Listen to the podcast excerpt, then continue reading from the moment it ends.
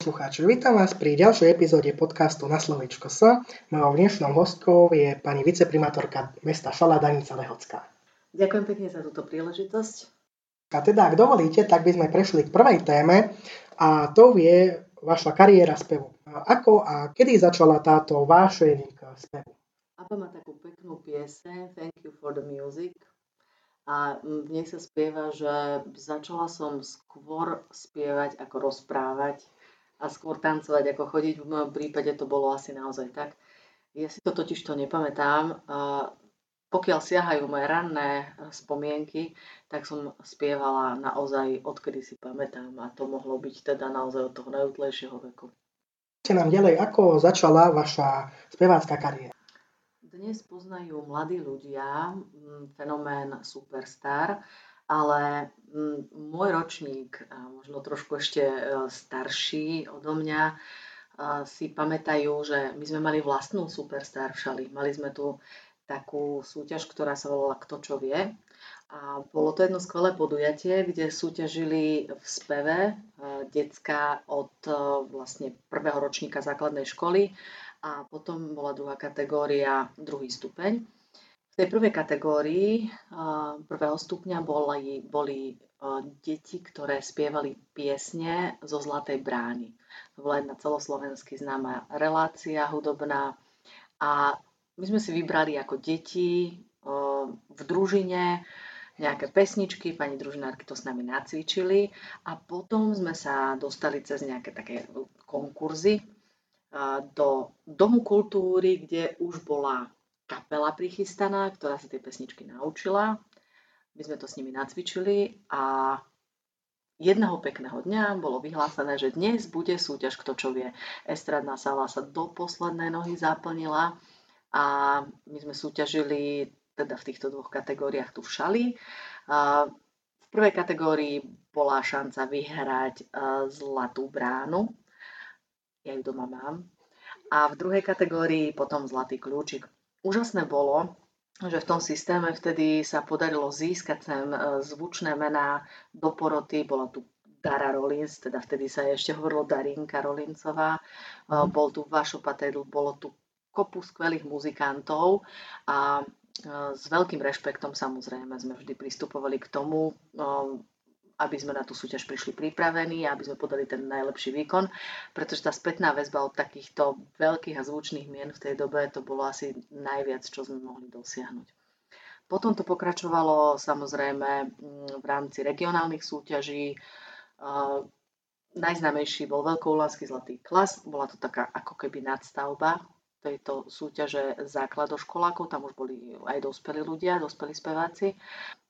Keď sme dobili už tieto priečky, tak sme pokračovali ďalšími súťažami ako Partizánska črievička, pánsko zvony a celé to zastrešoval ako už autorská súťaž najväčší fenomén vtedajšej doby a to bol Košický zlatý poklad. No výborné začiatky. Takto nejak som sa dostala do mm, kontaktu s mnohými muzikantami, jednak v doprovodných kapelách a jednak aj v tých konzultačných skupinách, ktoré k tomu bývali ako hodnotitelia alebo takí kritici už samotných výkonov. No a Národné osvetové centrum vyhlásilo aj súťaž alebo konkurs pre mladých ľudí, ktorí mali byť nástupníckou generáciou pre pop scénu ako takú. Tam boli aj speváci a boli tam vybraní aj muzikanti šikovní a bolo nás tam na tom konkurze okolo 2,5 tisíca. Pamätám si to, mala som okolo 16 rokov, mala som veľkú trému, pretože e, pokora, s ktorou som väčšinou sa uchádzala v konkurzoch o miesta na tej finálnej súpiske súťažnej, naozaj vyžadovali veľkú pokoru a hrozne, hrozne veľa tvrdej práce. Chodila som aj na základnú umeleckú školu, mala som úžasnú pani učiteľku, ktorá si zaslúži naozaj každý rok má svoju, svoj vlastný program a zaslúži si naozaj veľké ďakujem spätne od všetkých svojich žiakov, ktorým pomohla budovať kariéru. Je to pani učiteľka Rita Záležáková. A následne som študovala aj na vysokej škole som mala aj, aj hudobnú výchovu, aj nástroj a keďže sa mi podarilo už na tej strednej škole dostať eh, do hm, takého štúdia mladých talentov, takého popového štúdia, tak raz do mesiaca som trávila víkendy v Bratislave. Mali sme hodiny herectva, hodiny spevu, hodiny um, tanečné, hodiny dramatické, dokonca aj balet. Nie úplne všetko v tom, čo sme tam museli absolvovať, bolo pre mňa prijaté značením, ale dostali sme sa aj do štúdií, kde sme začali nahrávať svoje prvé pesničky, skúšali sme ten kontakt e, so zvukárom, e, ako to vlastne celé vzniká, ako, ako vznikajú tie piesne, ako sa to naspieva, mixuje a ako to vyzerá ten finálny produkt. Bohužiaľ tento celý projekt toho pop štúdia vtedajšieho zanikol s tým, ako zanikol aj um, postupne po prevrate celý systém fungovania Národného osvetového centra v tej podobe, v akej bol za socializmu. Ale napriek tomu sme už dostávali ponuky. Študoval tam napríklad so mnou aj e, synovec Karola Duchoňa, veľmi šikovný chlapec s nádherným hlasom, e, Adrian Fánu, neviem ani čo je teraz s ním, počula som, že pôsobí niekde v zahraničí a či sa venuje spevu, to naozaj neviem, ale boli to úžasné zážitky, úžasné skúsenosti, ale veľa, veľa tvrdej práce. Jednoducho, keď chcel niekto absolvovať všetky tieto veci, tak uh, sa nemohol flakať, musel naozaj na sebe každý deň makať. Hm, hm. Čo pre vás znamená spev? Čo vám dáva? Ja považujem hudbu za prírodzenú súčasť eh, muzikoterapie, konec koncov je lekárska disciplína a keď sa niekto aktívne zhosťuje takejto mm, terapie, tak eh, je asi o to efektívnejšia. Minimálne mám pocit, že možno aj to, že spievam, spôsobilo, že neviem kričať na ľudí, pretože sa vykričím v tom pozitívnom eh, zmysle slova na mikrofón a tú emóciu dostanem zo seba, takže ono to naozaj trošku pomáha človeku rásť, eh, keď má, keď má aj uh, nejaké či už športové vyžitie alebo umelecké vyžitie popri ostatných činnostiach pracovných, ktoré ho živia. Máte aj nejaký hudobný album? Ja som si myslela od malička, že môjim poslaním v živote je robiť hudbu, spievať a, a deliť sa týmto spôsobom so svetom o svoje pocity a o také vnútorné nejaké prežívanie. A mala som veľmi prísne zázemie, podmienky boli tvrdé, spievať som mohla iba v prípade, že budem mať výborné študijné výsledky. K tomu prispel aj pán profesor Urban, ktorý bol istý čas mojim triednym učiteľom na gymnáziu a potom bol aj riaditeľom školy, dal mi podmienku, že ma bude uvoľňovať eh, na aktivity súvisiace s mojim muzicírovaním iba pod podmienkou, že budem mať prospech 1,0. A teda doma trvali na tom, že musím mať najprv chlieb v ruke, to znamená, že nejaké zamestnanie, ktoré ma bude živiť, pretože byť slobodným umelcom na voľnej nohe nie je vždy úplne výhodou a nie je to jednoduché. Takže uh, Pomerne tomu som rozkladala svoje aktivity a mala som to šťastie, že som eh, dostala veľmi dobrú ponuku eh, spolupracovať so štúdiom Exponent. Zároveň štúdio Exponent bolo aj vydavateľstvom a stretla som skvelého producenta a skvelého autora po väčšine hudby a teda z časti aj textov. Texty som si uh, robievala najradšej sama, pretože keď som mala hudbu, ktorá sa mi páčila, tak tie texty do nej proste išli samé, tak aby sa mi to dobre spievalo, aby to naozaj vyjadrovalo to, čo som tým chcela povedať. A tak sme sa v tejto spolupráci nejak našli a vydali sme, keď som mala 19 rokov, album, ktorý bol celý v angličtine, volal sa Ride in the End. A tento album vyšiel v náklade 40 tisíc kusov, mala som uh, urobené zmluvy asi s 8 rádiami po celom Slovensku pripravenú a postavenú živú kapelu, ktorá bola zo samých zvučných e, muzikánskych mien a mali sme naplánovanú aj štúru koncertov. Keďže som však študovala v dennom štúdiu v Nitre a zároveň som pracovala v internom pracovnom pomere v jednej komerčnej televízii v Bratislave, nahrávala v Hlohovci. Niekde sa ten systém proste zrútiť musel a zrútil sa tým najkrajším spôsobom, akým sa mohol, pretože uh, všetko to krachlo na tom, že som zostala v nemocnici a na konci toho príbehu je ten najkrajší príbeh, ktorý sa môže odohrať každej žene. Zostala som v nemocnici, pretože som mala veľmi komplikované tehotenstvo a musela som si to takmer celé odležať s mojou dcerou. Tým pádom všetky koncerty boli odrieknuté, všetky zmluvy, ktoré boli na playlisty a na rozhovory v rádiách sme museli stornovať a nakoniec sa ten 40 tisícový náklad toho prvého albumu nedostal ani na pulty. Natočili sme pár videoklipov, ktoré boli odvysielané, ale keďže som nemala čas sa tomu venovať, pretože nastúpili materské povinnosti, zároveň som končila školu popri tých materských povinnostiach, tak tá hudba išla nejako do úzadia. Mm, keď si ale človek myslí, že uh, svet sa končí, tak vždy sa stane niečo nové a mňa počas materské oslovilo uh, divadelné zoskupenie, amatérske divadelné zoskupenie tu domáce zo šale, šok a s nápadom, že pripravujú muzikál.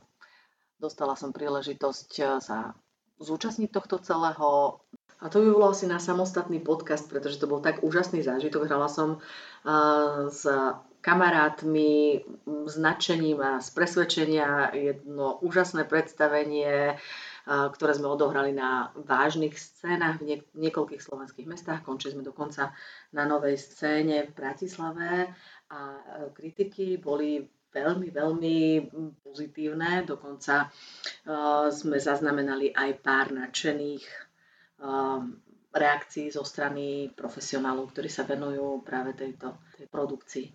Chystáte v nejakej najbližšej dobe nejaký spevácky projekt, nejaký nový? Ako som povedala, vlastne som spievať nikdy neprestala a hlasivky sú sval. Treba ich trénovať a keď sa niekto chce venovať niečomu, musí to robiť poctivo. Takže ja som spievať nikdy neprestala, nerada by som prišla o túto schopnosť, o tento dar, ktorý mi bol daný do vienka. Ale mm, už sa nevrhám do veľkého showbiznisu určite. Chcem to robiť pre radosť, takže spievam vtedy, keď tým môžem urobiť radosť, keď tým môžem potešiť. A samozrejme, ak je dobrý nápad a podelí sa so mnou niekto z autorov hudby o takýto dobrý nápad a ponúkne mi možnosť naspievať to, prípadne sa podielať aj ako spoluautor na niečom, tak rada vždy niečo naspievam. Mám, mám pár songov, ktoré sú odložené tak trošku v šuflíku a možno prídu na svetlo sveta, to jeden nikdy nevie. Niečo o spolupráci s, s veľkým hitmakerom Michalom Davidom. Michal je jeden taký klenot e, v tom mojom muzicírovaní, to úprimne priznávam. Ani vlastne by mi nenapadlo, že sa mi podarí s ním si odspievať nejaké pódium a ešte aj niečo nahrať. Takže bol to pre mňa taký veľký dar od života. A Michal nebol jediný, s kým som s rešpektom veľkým stála na, scéne, na scéne alebo na pódiu. Mi sa podarilo aj nahrávať e, nejaké piesne v štúdiu Vaša Patédla, čo bola svojho času obrovská príležitosť a asi som sa aj dosť červenala, keď pri nahrávaní bol aj Palo Habera, ktorý je jedným z, zo spevákov, ku ktorému vzhliadam tiež. Každopádne Michal ma oslnil, okrem toho, že je to žijúca legenda, hitmaker a, a taká tá žiarivá hviezda, nezapadajúca československej scény, tak ma ohúril aj tým, aký je človek, pretože je to jeden veľmi príjemný, pohodový, bezkonfliktný človek, s ktorým keď si sadnete, tak máte pocit, že sa vlastne poznáte roky rokúce. A my sme sa vlastne zoznámili pri príležitosti, kedy on vystupoval v čase, kedy my sme robili backgroundovú kapelu na jednom podujatí a prišiel za nami, či by si s nami mohol zahrať. Stal sa proste na chvíľku jedným z členov našej kapely, postavil sa za klávesy a hrali sme všetky piesne, ktoré práve ľudia spievali, pretože tým, že je multitalent, naozaj nepotrebuje sa pripravovať na to, aby odohral nejakú skladbu. On ju hrá tak, ako ju počuje v tej chvíli a, a tých ľudí to hrozne moc bavilo. A potom prišla ponuka, či by sme niečo neskúsili spolu zaspievať. A vyrazilo mi to v prvej chvíli dých. Samozrejme, takúto príležitosť som nemohla odmietnúť. A aj keď som si myslela, že toto asi nebude pieseň, ktorú by som ja dokázala zvládnuť na jeho úrovni.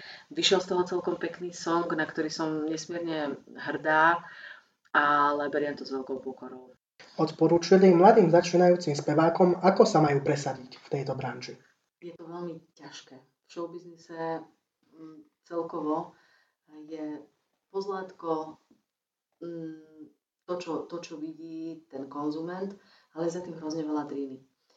Takže ak sa niekto rozhodne, že by sa chcel venovať či už spevu alebo umeniu v nejakej podobe, tak e, sa musí vyzbrojiť veľkou dávkou trpezlivosti, vytrvalosti.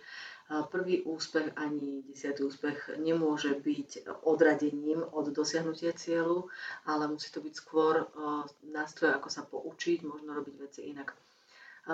Vždy je to tak trochu aj o šťastí, ale poznala som mm, rovesníkov, ktorí so mnou chodili na tieto súťaže a mali oveľa väčšiu dávku talentu, ako som mala e, v tom období ja. Mm, napriek tomu neboli ochotní na sebe pracovať.